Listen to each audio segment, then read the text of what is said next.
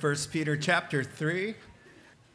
Now, Heavenly Father, as we settle down and quiet our hearts, we pray by the power of the Holy Spirit who is present here with us to help us understand your word, to understand it, to put it into practice so that we could have the kind of life Jesus promised rich and full and overflowing with abundance. In Jesus' name, amen. Caught a bit of the biggest loser this week. The, the contestants were involved in quite a physical challenge that actually reminded me of our spiritual challenge this morning, given our particular text for consideration. The contestants had to maneuver their way through an elaborate maze of strings, something like this. This isn't from The Biggest Loser, obviously. I was quite amazed. Thank you for that. The contestants had to hold two glasses filled with liquid they couldn't afford to spill. The liquid was filled to the brim of those glasses, and so obviously a great deal of care and balance would be needed in order to get the reward, to maneuver safely and with agility and not get tripped up in that complicated, intricately woven obstacle course? Well, some scriptures present a challenge a little bit like that. Thankfully, the majority of the gospel and the scriptures are pretty straightforward. They're very easy to understand. Even children receive Christ at four or five years old. They get it, it's pretty easy. God good, devil bad, sin wrong, trust Jesus, go to heaven. How many of you received Christ as a, a young child? Raise your hand. You did that because you understood the gospel and it made sense to you, even though you were a child. Now, uh, you know, it's not always like that. On occasion, like here in chapter 3, uh, thanks to really uh, the climate of this contemporary God rejecting world in which we live, and because of cultural and so societal norms which have changed vastly in 2,000 years from when Peter was writing, because of that, certain exhortations in the Bible sound very strange to our ears and more difficult to receive. Certain words are tied with great emotions and carry a great emotional weight at the mention of the name of the word, making the text a little bit like a complicated obstacle course. The truths in the Word of God are timeless. Understanding the cultural uh, setting and the spiritual application will take a great deal of care and balance as we kind of maneuver our way through these complicated truths about the roles of men and the roles of women, especially in that of marriage. And so, our goal here is to get through with accuracy and agility and tact and diplomacy um, so that we can be rewarded and equipped and not to be discouraged and tripped. All right? So let me show you what we're talking about as I introduce to you the text for consideration, your and my obstacle course set before us. 1 Peter chapter 3 verse 1 through 7. Wives, in the same way be submissive to your husbands so that if any of them do not believe the word, they may be won over without words by the behavior of their wives when they see the purity and reverence of your lives. Your beauty should not come from outward adornment such as braided hair, the wearing of gold jewelry, and fine clothes. Instead, it should be that of your inner self, the unfading beauty of a gentle and quiet spirit, which is of great worth in God's sight. For this is the way the holy women of the past who put their hope in God used to make themselves beautiful.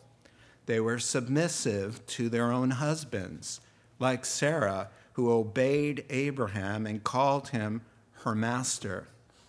You are her daughters if you do what is right and do not give way to fear. Husbands, in the same way, be considerate as you live with your wives and treat them with respect as the weaker partner and as heirs with you of the gracious gift of life, so that nothing will hinder your prayers.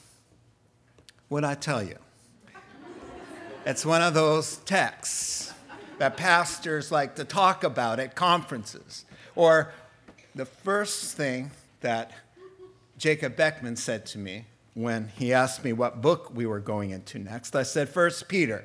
And the first words out of his mouth was, hmm, wives, submit to your husbands. and then he did a kind of evil chuckle afterwards. Pastor Josh opened uh, my office door early this morning. He said, What's on uh, the platter for today? And I said, Wives, submit to your husbands. He goes, Oh, have fun. oh, have fun. Well, Peter is beginning his letter explaining the glorious truths about who God is. He's this refuge for you, He's the rock of your salvation, and all these awe inspiring wonders about who we are in Christ that the Lord saw us in eternity past and, and set his love upon us, choosing us that we might come to know him, giving us a living hope that he is alive with us, and uh, making us born again, giving us an incorruptible life by the power of the Holy Spirit, who he puts in the hearts of those who trust Jesus, that we are blessed to be a blessing. And now he's moving from the wonder of who God is and the blessing of who we are in Christ to our role in this world, in society.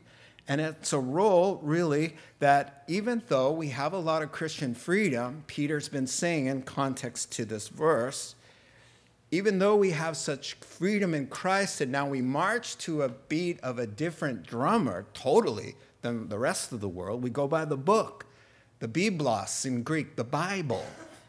And the Holy Spirit is prompting us, and we live to honor God. We do things differently, but we still respect the God given authority structures in this world.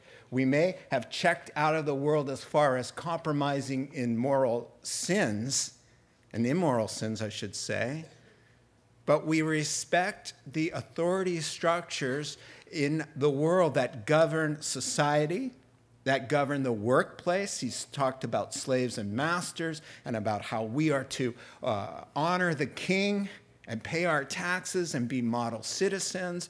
And so, this authority structure and order that God has put here on earth is not only in this world, in our communities, not only in the workplace, which He's just talked to us about, but it also filters into the home.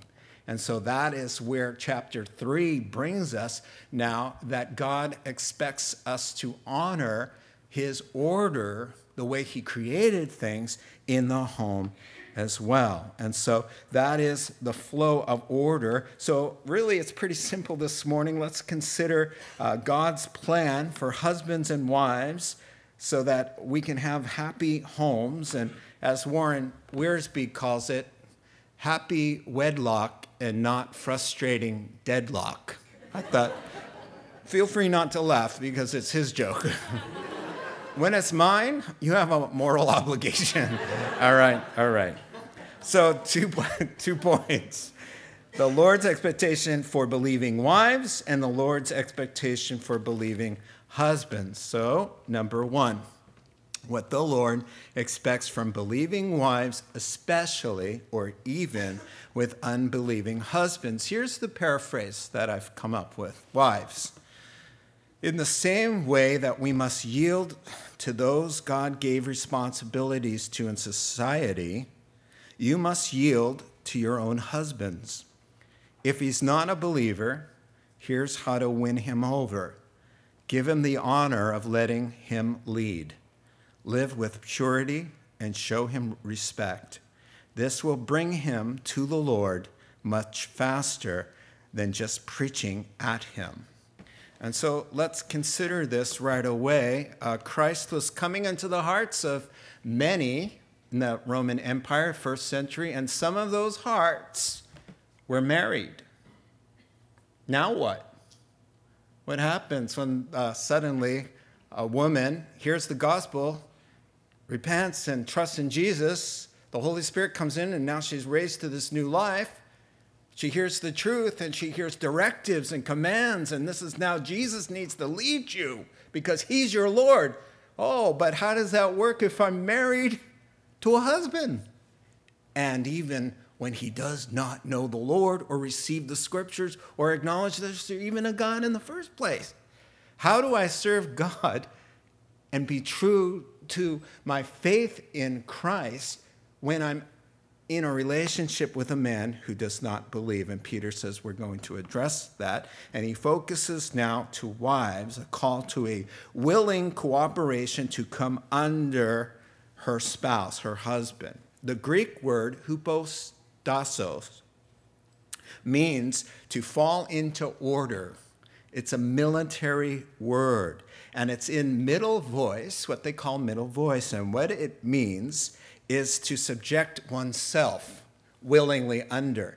It is not something that is commanded and forced. It is in the voice of, Wives, subject yourselves. Willingly take the position that God has given you and the role. Embrace that willingly, voluntarily, not forced uh, at all. And so, because women have been subjected to degrading explanations of this verse and abusive applications of this text, it's important to say right off the jump what biblical submission is not. So, number one, biblical submission does not mean the woman is expected to violate her conscience or sin against God or put herself in harm's way. Period. We talked about that last week a little bit. It doesn't mean that if he's unfaithful, abusive, or an addict, that you, dear wife, are left with no biblical recourse. Biblical submission does not mean to tolerate daily cruelty at all costs. So, number one, first thing, I apologize. I apologize for unschooled, unprofessional, pastors and teachers who have taken this verse and caused more harm than good. There are many women who were counseled by the office of a pastor to remain in domestic violence because of this verse, when in fact, one who commits domestic violence, who beats his wife, has dissolved the vow with the first blow. The vows are done, and she's free to get herself out of harm's way. That is a ridiculous and abusive manipulation and perversion of this text. God gave us common sense, too, along with the scriptures. I need an amen so bad right there. I'm not gonna I'm not gonna ask you for it, but that's okay. All right, next time just let it come naturally. All right, number two, biblical. So it's not a doormat. Number two, submission is not just about a wife, it's about life. It's all of us, every day, every place, every moment of the day. We, men included, know what it is like to have to hupotasso all day long. We have bosses we have managers, we have supervisors, and we must hupotasso. We come under. Doesn't matter if it's a woman, we come under. We've had parents. We have hupotassoed. If we're pulled over by a police we hupotasso or we get hupo arrested.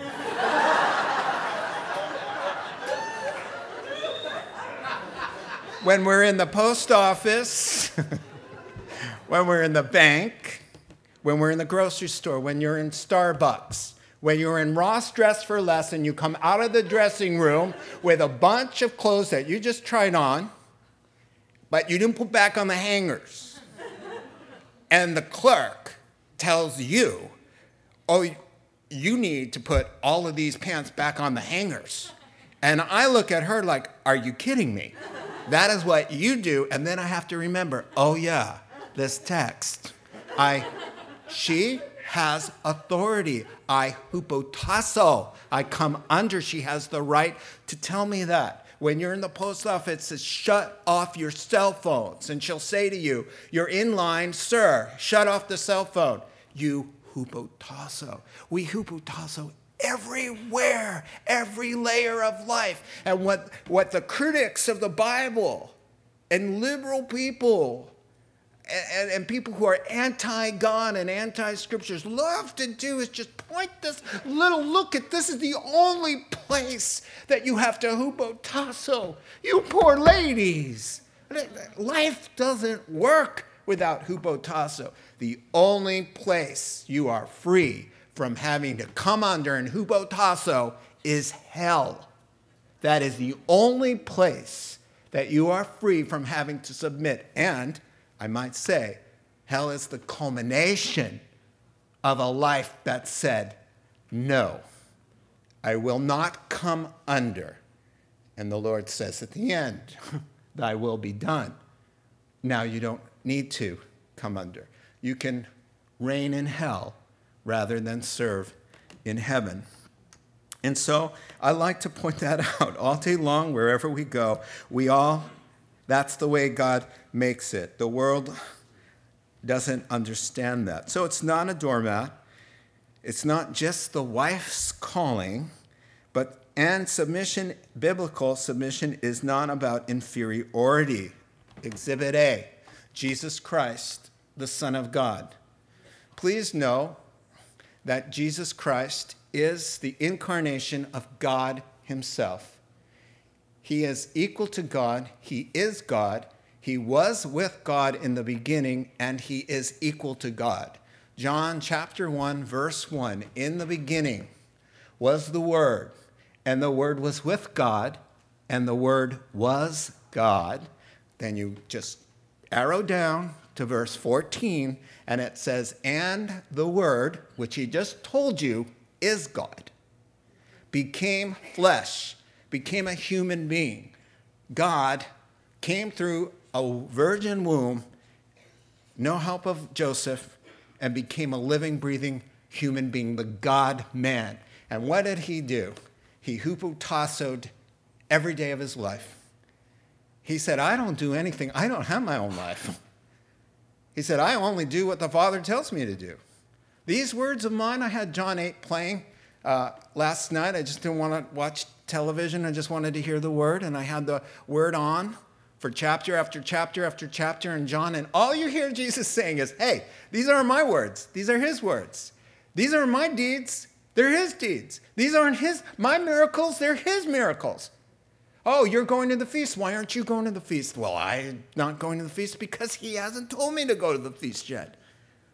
The Son of God, God incarnate, hupotassos, not only to the Father, but to governing authorities. He pays his taxes. They come and say, Hey, Peter, doesn't Big Boy pay his taxes, Mr. Rabbi?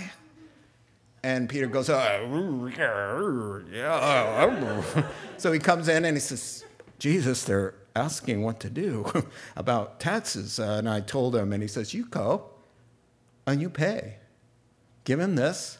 Go in, throw your, your hook in. You're going to find a fish. You're going to find a coin in the fish's mouth. I mean, he, he does it creatively. Why? Because he's the Son of God. And he, and he says, Go fishing, catch the fish. You'll find enough money in the fish's mouth to pay him.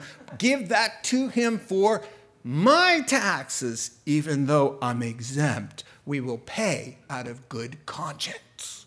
He hupotassoed. So anybody who's called to hupotasso and come under, it is not that you are inferior. How far did Jesus go in this? All the way to dirty feet and saying, hey, oh, apparently the, the, the servant is taking a nap somewhere and feet need to be washed, and none of you boys want to do it. So he takes an apron, the Son of God, God incarnate, who spoke the world into being, says, Allow me to hupotasso and grovel around at your dirty feet and wash them. Now, if God can come under and not be inferior, but rather in his coming under, he's exalted, he's more dignified, he's more glorified, because he knows he came not to be served, but to serve and to give his life a ransom for many. I just quoted to you Mark chapter 10, verse 45. And so, Jesus' willingness to obey the Father and come under the authority of others is function and service. It doesn't diminish his worth, importance, or dignity. And neither, dear wife, does it diminish yours. And finally, what it is not biblical submission does not mean there is no give and take in the relationship. This is where husbands really blow it. You have ultimate responsibility and an accountability to God. Ultimately. Within that framework is a living, breathing person who has a life. She has insights and desires and dreams and goals. Yes, in the framework, you are ultimately responsible, but in that relationship, she is speaking into the marriage. She is showing you things you can't see or know without her help. There is a mutual hupotasso spoken of in Ephesians chapter 5 verse 21 out of the reverence for Christ you are to submit to one another submit to one another a great quote here a healthy marriage includes a mutual yielding to one another she may choose the decor, and he's happy. He may yield to her preferences. He goes to the movies she prefers, the restaurants she picks. They, they accommodate their schedule with her interests in mind. They decide together on big decisions. If she has a gut wrenching no, he respects that. Sometimes she's the one who has it right, and he needs to yield. Like Sarah, the Lord instructs the husband to listen to everything she's saying. So, though the ultimate responsibility falls on his shoulders, marriage is a relationship of mutual give and take, or it's not a marriage at all. Please, husbands, do not make it harder for your dear wife to voluntarily do what the Lord wants her to do by writing her off because she's called to submit to you. God tells Abraham, who's saying, I have a really hard time with Hagar and Ishmael. I really like them a lot. I made a baby with her. My wife wanted me to because of the customs here. I, she couldn't, and so I did, and now I love this kid. And the Lord is saying, that's not going to happen. I'm going to give you a kid through your barren wife, Sarah. He couldn't see it. So she says, Honey, uh, it's going to be through me, not her or the boy. And he said, I can't see it. And God says to him, The matter distressed, I'll read the whole context, Abraham greatly because it concerned his son. But God said to him, Here's a quote from God do not be so distressed about the boy and your maidservant. Listen to whatever Sarah tells you, because it is through Isaac, Abraham, through Isaac, like I told you about 14 chapters. I've told you this. But your wife gets it. Listen to your wife. Listen to what it says. Listen to whatever Sarah tells you. Hmm. There are times, guys, and, you know, she's called a help meet in the King James. The word is a helper.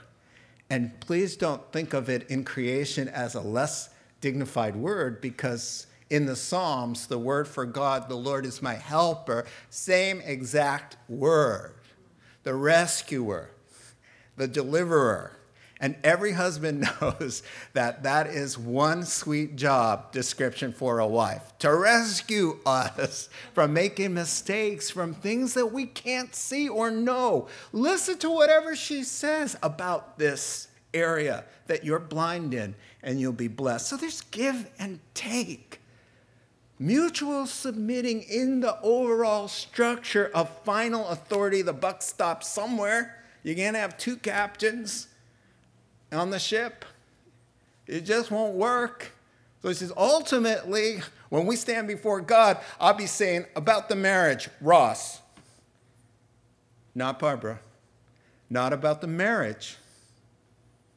About the marriage, the health of the marriage and the family home, Ross, I'd like to speak to you.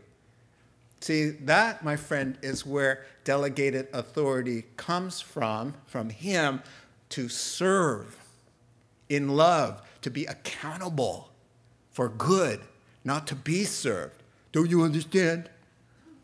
First Peter chapter 3 verse 1.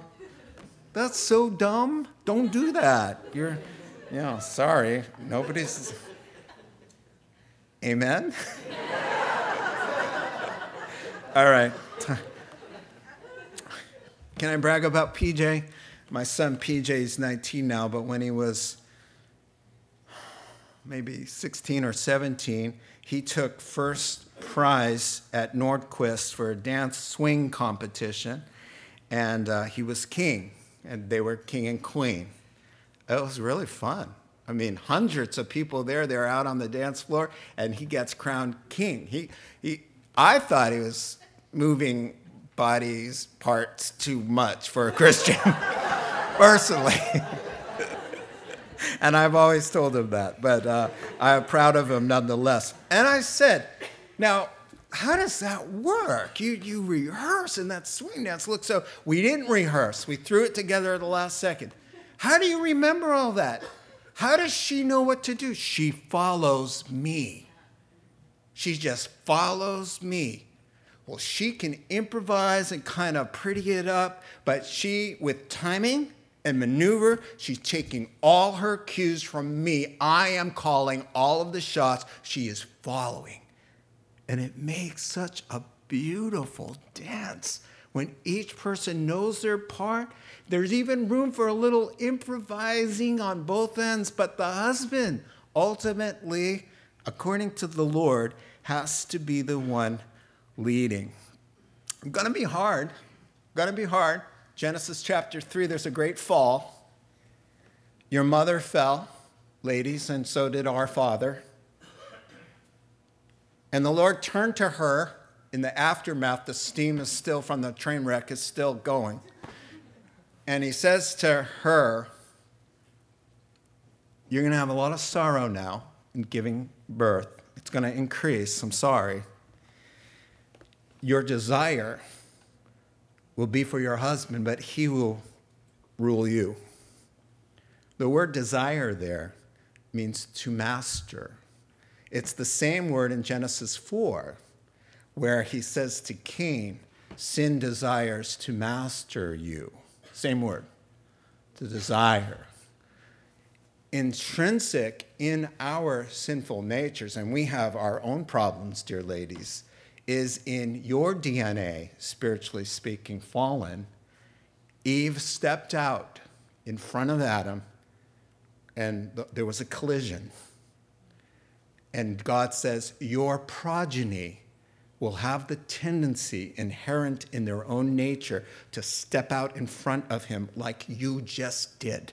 You're going to pass that on to your daughters. The power of the Holy Spirit will subdue not only our tendencies, which are, I think, a lot worse than women's proclivities, but, um, but through the power of the Holy Spirit, the renewal of our minds and the Word of God, you will fight against that so that the two of you aren't doing an ugly dance, but you are doing something beautiful. So, continuing on, the Christian wife must come under the leadership, even if he's unbelieving. And the way to win him over and touch his heart is not, necessar- not necessarily through his ears.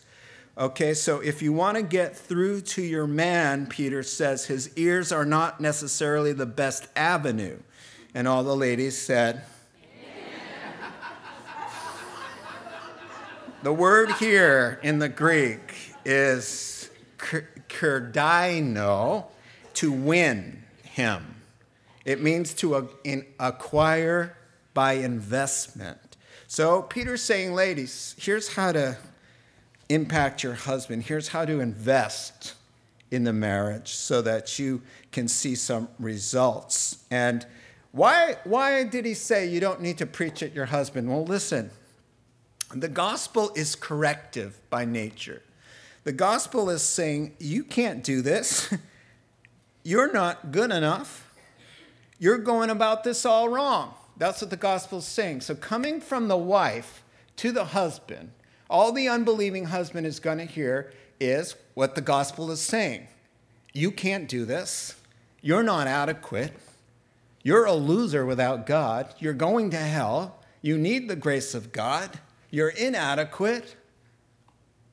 That's the wrong place for a wife to be saying that those kinds of things to the husband. That's really primarily. It doesn't mean you can't share scriptures here and there or share your heart. It means no condescending, nagging, preaching. And that is not the way to win him. So coming to Christ means really now letting Christ lead her through coming under an unbelieving man and respecting him and honoring him as such. She can't be saying, Oh, honey, now we need to go to church, and now we can't pay tribute to the emperor, and now we've got to give to my little home fellowship group. And hey, this is what my pastor says, this is how we got to live now. And he's saying, Who's your pastor? Well, he's telling you what to do now. Yes, I go to him for all my spiritual needs. Oh, really? That's what you tell an unbelieving man? That is not the way to win his heart. Is, is that you need the counsel of some other guy. So Peter is saying, win him by coming under him respectfully and with a, with a gentle heart toward him. Let him see the transformation that Christ makes in your own heart your profound love, compassion for others, your gentleness, your quiet reverence. Love him and let him feel your admiration and that you need him. Speak well of him and show him respect, and the walls of Jericho will come tumbling down. Now let's move on. Peter's going to arm her with more uh, strategy to win him. Here's the paraphrase of 3 and through 6. No need to emphasize or overemphasize your outward appearance at the expense of inner beauty, ladies. Being beautiful is more than fancy hairdos and expensive bling bling. It's in the Greek. It's really hard to see or the latest fashions. It's really about a beauty that emanates from within, a gentle heart, a quiet, nurturing spirit. That's what God gets excited about. The heroines of the Bible were like that. Their devotion to God was radiant. That's how they made themselves beautiful, loving God and showing respect to their husbands, like Sarah, who served her husband with all her heart you're her spiritual daughters when you follow in her footsteps and not let fear cause you to take matters in your own hands. So, interestingly, as I was reading, the, Roman Empire was much like our culture today, very obsessive with youth and beauty and bling bling and sensuality and all of that. So, First Peter is saying what he's not saying. He does not say, nor does it say anywhere in the Bible, that we should not take care of ourselves or our appearances. It, uh, there's no problem with looking nice, wearing nice clothes, having jewelry, or maximizing your cutability. There's nothing wrong with that. The Spirit is speaking against overemphasis of the outward at the expense of the inward, something that we all have a struggle with. Now, if Amelia Bedelia was reading this, Amelia Bedelia's storybook character that we read to our kids, the problem was she took everything in a wooden way. She, quite literally, everything.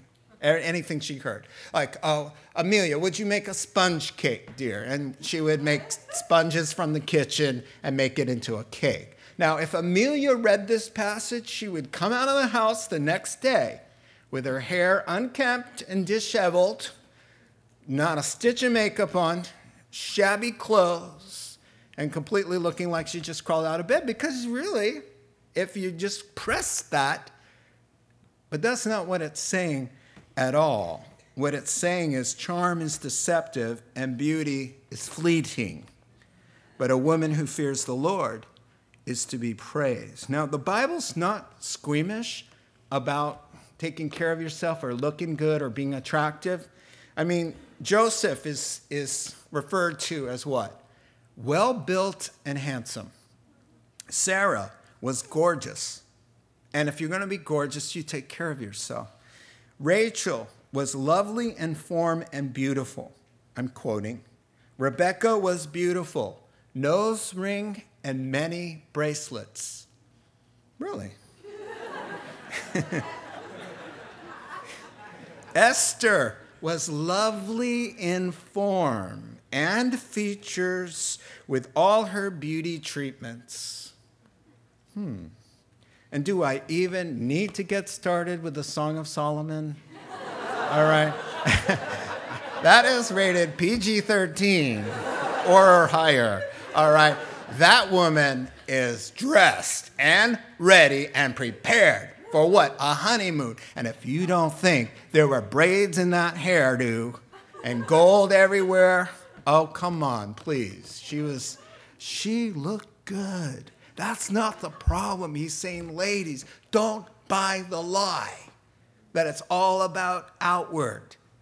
It's about this beauty that, that never fades and that, that grows and grows with time. We've been married 25 years and we don't look like we used to look. We look better, quite frankly. Honestly. You should have seen my hairdo. This is way better than what I was doing. A mullet? Please. I'd rather shave my head. But I saw Barb the other day. She had a couple kids on her knees at our house. And I was watching her across the room. And I thought, her gentle, caring, still her reserved nature, her refined elegance, her classiness that has, sorry, okay. her classiness that has grown. And I've seen her go from her early 20s now, and we're in our 50s now. It is, I was sitting there gazing more in love and more in awe, looking at her grow in the grace that is unfading. It transcends the outward. And the Bible is true. It is attractive. It is attractive. Who needs hair, please? you poor ladies. There are aisles and aisles and aisles. How do you get through the grocery store? hair product for this, hair product for that, hair product for this. I just go through and go, whatever. All right. The inner beauty, a dignified, gentle calm, a respect that brings power to impact others, soften hearts, and win a husband to the Lord. Let's look at the Lord's expectation for the husband. You'll notice that there are six verses for the woman and one verse for the husband. Now, You're already laughing because you already know. The Lord's like, why confuse the guy? Just why, why, why confuse him with words? Just give him a sentence. And I said that to a guy, and he said he thought I was joking, but I, I he goes, yeah, absolutely. He goes, that's why. He thinks that's the reason. Is because he says, I just need to be told what to do, and I can do it, but don't lose me in a lot of words. the true reason here is that in the Roman Empire, women were coming to Christ more than men at quicker rates, and they were married to unbelievers. And so Peter's saying, Look, ladies, here's how to do it. Husbands, in the same regard, this is a paraphrase. Live with your wife with great sensitivity, understanding, consideration is that word. Treating them with gentle respect, remembering she's physically more vulnerable than you are, so no strong arming her She's your equal partner, co heir with you of God's gift of eternal life. Anything less will negatively affect your relationship with God and hinder your prayers. Huh. All right. So when the husband was the first saved, it was less complicated because the wife just followed suit. It would be nice if it was from the heart, but it was less complicated because she went where he went in that time. She worshiped the gods he worshiped. And so it was less complicated. That is why you have six verses for the woman here, because she's married to an, a non Christian man and trying to follow him and him at the same time. So, here for the husbands, a call for consideration uh, the King James says to live with her in knowledge, which is the direct translation. Uh, the Greek word is gnosis, to gain knowledge. So the NIV has consideration, meaning born out of an understanding of who your wife is, you are to then accommodate with sensitivity. In other words, you are to study her and live in sensitivity toward what now you have learned about her because she is very different from a man, as you all probably have realized. and so it, yeah, ladies, we love you, but we so don't get you. We, we really, we, we really don't. And I know you don't get us either, but we don't get you more anyway. it says, husbands, Know who she is, study her, what makes her tick, what makes her happy, what makes her sad, what makes her mad and angry. You know, honestly, it is scary counseling people and hearing the wife say, I don't like this, I don't like this, I don't like this, and he's doing it over and over and over again. So I'll stop them and I'll say, Sir, you have a hearing problem? Because I just, uh, I, I need to help you. I just heard her say she hates it when you are so picky about little things. And you just gave three little picky, little picky things. And she just said what drives her crazy is when you pick, pick, pick, and you're doing it. And if you do it in front of me, only the Lord knows, and He does, what you do when you get in the car and when she cooks your meals and when she serves you at home. Study her, figure her out, what makes her happy, and then live in consideration of that. Now, when I do premarital counseling, we did six marriages. Some of them I premarital gave them premarital counseling.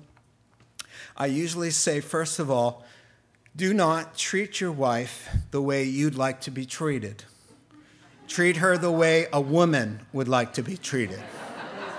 Amen? Amen? Listen, if I treated her the way I would like to be treated, there would be a divorce. Honestly, it, it would not work. I can't treat her the way a guy thinks I got to stop and consider and do some research and thinking and get some wisdom and understanding about how a woman operates and thinks. So I tell the guy sitting there, Listen, you have to understand number one, they're, they're a little bit more emotively centered than we are. I'm meaning they're emotional, all right? For example, I'm teaching English at a college, secular college in the East Bay. I've told you this one before, yes, it's so funny. And all the students are sitting around, and there's a whole table of girls and a round table. There's a Kleenex, Kleenex box right in the middle, right? And suddenly, in the middle of my lecture about pronouns, nonetheless, she bursts into tears. She stands up and she's sobbing, and all the tissues go and everybody's handing her, and she out she goes, and the door goes open and shut, and everybody's like, "Whoa!" And I say, "Oh, what's wrong with Jane?" And they go, "Nothing, nothing." One of them's filing her nails. I said, no, no, no, Jane, uh, she just exploded in tears. What happened? Did somebody die? Or did she get a text from her boyfriend? Nothing. No, Mr. Reinman. She just needed to cry.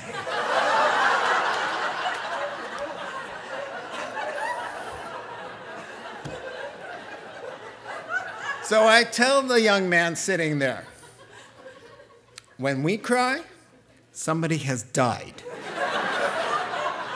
a father or mother or a son has been killed. That we cry. They cry for relief. they cry us a recreational sport. and sure enough, I move on to adjectives and adverbs, and in she comes. I'm feeling much better now. Did you resolve the problem? Oh, yeah, there wasn't a problem. There wasn't a problem. I said, What happened afterwards? She said, Nothing. It's a little this, a little that. I didn't know. now, to be fair, before all the emails start coming, guys are bigger crybabies sometimes. All right. Number two, I, I, so I say, please don't try to fix it. Don't take it personally. Just understand her. She's got a different wiring. She's got different hormones. She's intricately and wonderfully and fearfully made. Let her just do her thing. Number two, I say, do not try to fix her problems. So when she comes home crying about something and she tells you the problem, do not try to fix it. Because you will hear this you just don't care. now, here's how it goes woman crying and has a problem. Husband comes in. How, honey, how can I fix that? You're crying. Oh no, did someone die? No, but there is a problem. Oh, what is the problem? Uh, a, B, and C. Okay, here's what you do A, B, C. You don't care. Are you kidding me? If I didn't care, why would I tell you how to fix your problem?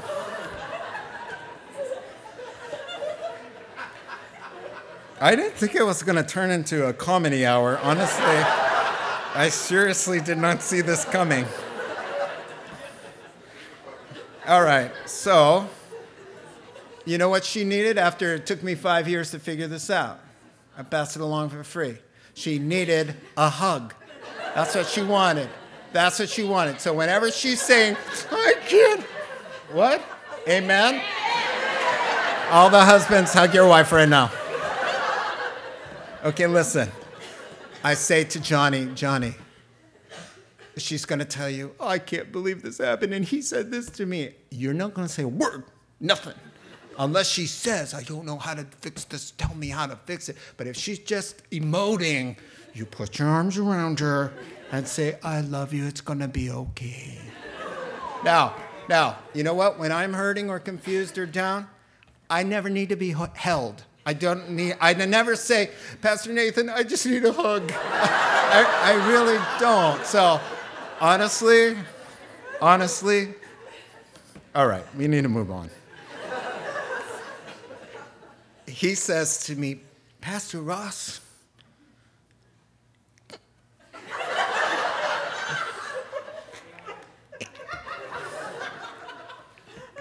is it, is it very unrealistic of me to think that physical intimacy will happen every night?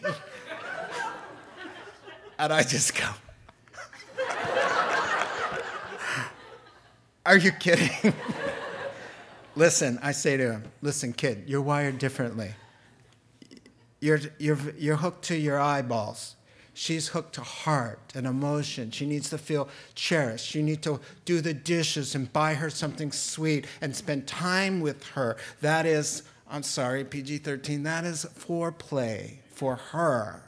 We don't really necessarily need any of that uh, for the, that to happen. Moving on.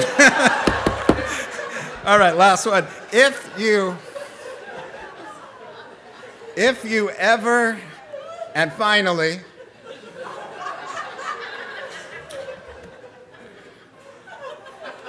Hold on, there's more. I say to Johnny, I say, Johnny, look, if you ever have a feeling, I'm not sure what they are, but if you ever have any kind of feeling whatsoever, share it with her. When you notice, I'm having a feeling right now. You need to call her wherever she is and say, honey, I need to open up with you about this feeling that I'm having. She will be so blessed. None of this coming home, Johnny, from work and being tired and having already done your 2,000 words, which men speak a, a day, 2,000. Women speak 7,000. So none of this, I'm done with my 2,000 words kind of thing. How was your day, honey? And Johnny says, good. I said, no, you gotta find feeling something. Feel something, man, and talk about it. Look at her and just say it. And he goes, I don't know how to do that. And I said, Well, you're going to learn. That's important. All right. Well, that, all of that aside, he's saying, use your brain. Think. You're not married to another guy. You're, you're married to a woman. Study her, know her. What does God see in her? What does God want her to become? that you're going to facilitate and help and support and see that happen. Learn, finally, finally, finally, learn patience and gentleness. So here's the reminder, he says, of a common pitfall for men. You have the physical advantage. So, generally speaking, God made us a little bit bigger and stronger, generally speaking. He says, so do not bully them. When, when men are conflicted, men react. You get in a man's face, and we ha- we're equipped. We know what in the face means. It means, okay, I'm taking a stance now, and, and I'm just getting ready to fire back. And I have been trained to do that. I'm a man. I am, I am a fighter. I am, I've got testosterone for these very moments when, you, when I'm a, a, a, a what's the word? exasperated, that I want to be physical. I want to raise my voice. I want to just kind of make myself bigger in appearance, and I want to strong arm you back. And he says, Don't even think about that. She is fr- fragile in a beautiful sense. You're to think of her as somebody to protect and, and, and cherish to be careful of. Want to injure her with your roughshod words and your manpower? Keep in mind who she is. She's vulnerable. Just bully her. Even when you raise your voice, you don't understand because you're just a guy. How, how is it, what is it like to be married to me, you should say? Everyone in this room should say that question. What is it like to be married to me? And if your first answer was paradise, let me assure you, you're the problem in the marriage. so he says, You treat her like that, then try praying. And here's the picture in heaven of God on the throne. Do I hear something? Oh, it's Johnny. Johnny lost his temper and he's bullying her. What is it you need, Johnny? Uh, I'm not listening. God is not listening. He says it hinders your prayers. The word means to slow the progress of. It says you cannot trash people, you cannot be rude to them, you cannot be unnecessarily offensive to people and expect to be heard on high and have him answer your prayers anyhow. If in Matthew 5, Jesus says, You've got an offense out there that you've caused and you left it that way and you think, Who cares? I'm not going to fix it. And it's within your power to fix that. And they're outside of your home. God says, Please don't even leave an offering. I don't receive it. If he doesn't receive an offering, it's somebody who's not been made one with you. How about when you're treating her like garbage?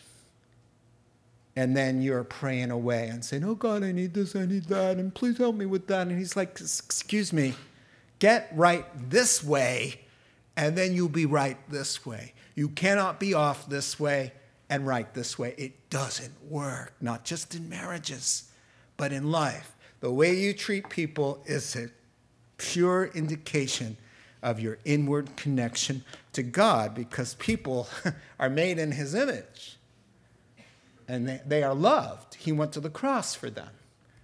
He cares about how you treat them, especially if it's in his name. Well, allow me to close with an illustration of two couples, two ladies that I've known. Let's call them wife A and wife B. Two true stories. Wife A, I've known 25 years ago, long time ago, far, far away. You don't know them. Wife B might be somebody you're sitting next to this morning. Wife A situation, married to a man, quiet. He says he's a Christian, he's reserved. He's not, you know, real outward about his Christian life. She is a gifted singer and teacher. She saw her ministry and church obligations before marriage. She treated her husband like a project. She put God first, and to her, that was women's ministry and church four nights a week. He came home to a dark, empty, cold house with a frozen dinner on the counter and a note and a scripture. She spoke disparagingly about him to others. When he was home, she was condescending and preachy. She compared him to other guys in the church. A nagging wife is like a constant dripping on a rainy day, Proverbs 27 15. You need to lead us. You need to get up in the morning and have devotions with us. You need to read the Bible with us at night. You need to pray with me in the morning. You need to pray with me at night. You need to pray with the kids. You need to cast a vision for this family. You need to be more spiritual. You need to be like this guy. Women sometimes look at a husband who's a hard worker, who loves the Lord, who doesn't really demonstrate it very well, as less spiritual than them, and they're out in front and they're doing this thing. And he moved in with his secretary. He committed adultery, he will be judged accordingly. But no one was surprised to hear it. Wife B married to a skeptic and unbeliever, years and years and years. And I met her. Occasionally she'd come, and I'd say to her, I have to be careful not to use the name. I'd say to her, Nice to see you. Where's your husband? He's not a believer. Pray for him every day. And I only come, first I ask, What do you think about me going to worship service? And he'll say yes, or he'll say, Well, why don't we do this? And I always listen to what he's really saying. I listen with my heart, Pastor Ross, and I can tell when he's really said, Hey, really, I want you to go. And I come. It's not as often as I'd like. And by the way, she says, I would love to give to that project. She says to me, I can't. I'm not going to tell my husband anything about the finances because he's my husband and he's not a believer. And so I respect him. He's said, Pastor Ross, that he's going to come on Christmas and Easter only. And for several years, that's the only time I saw him.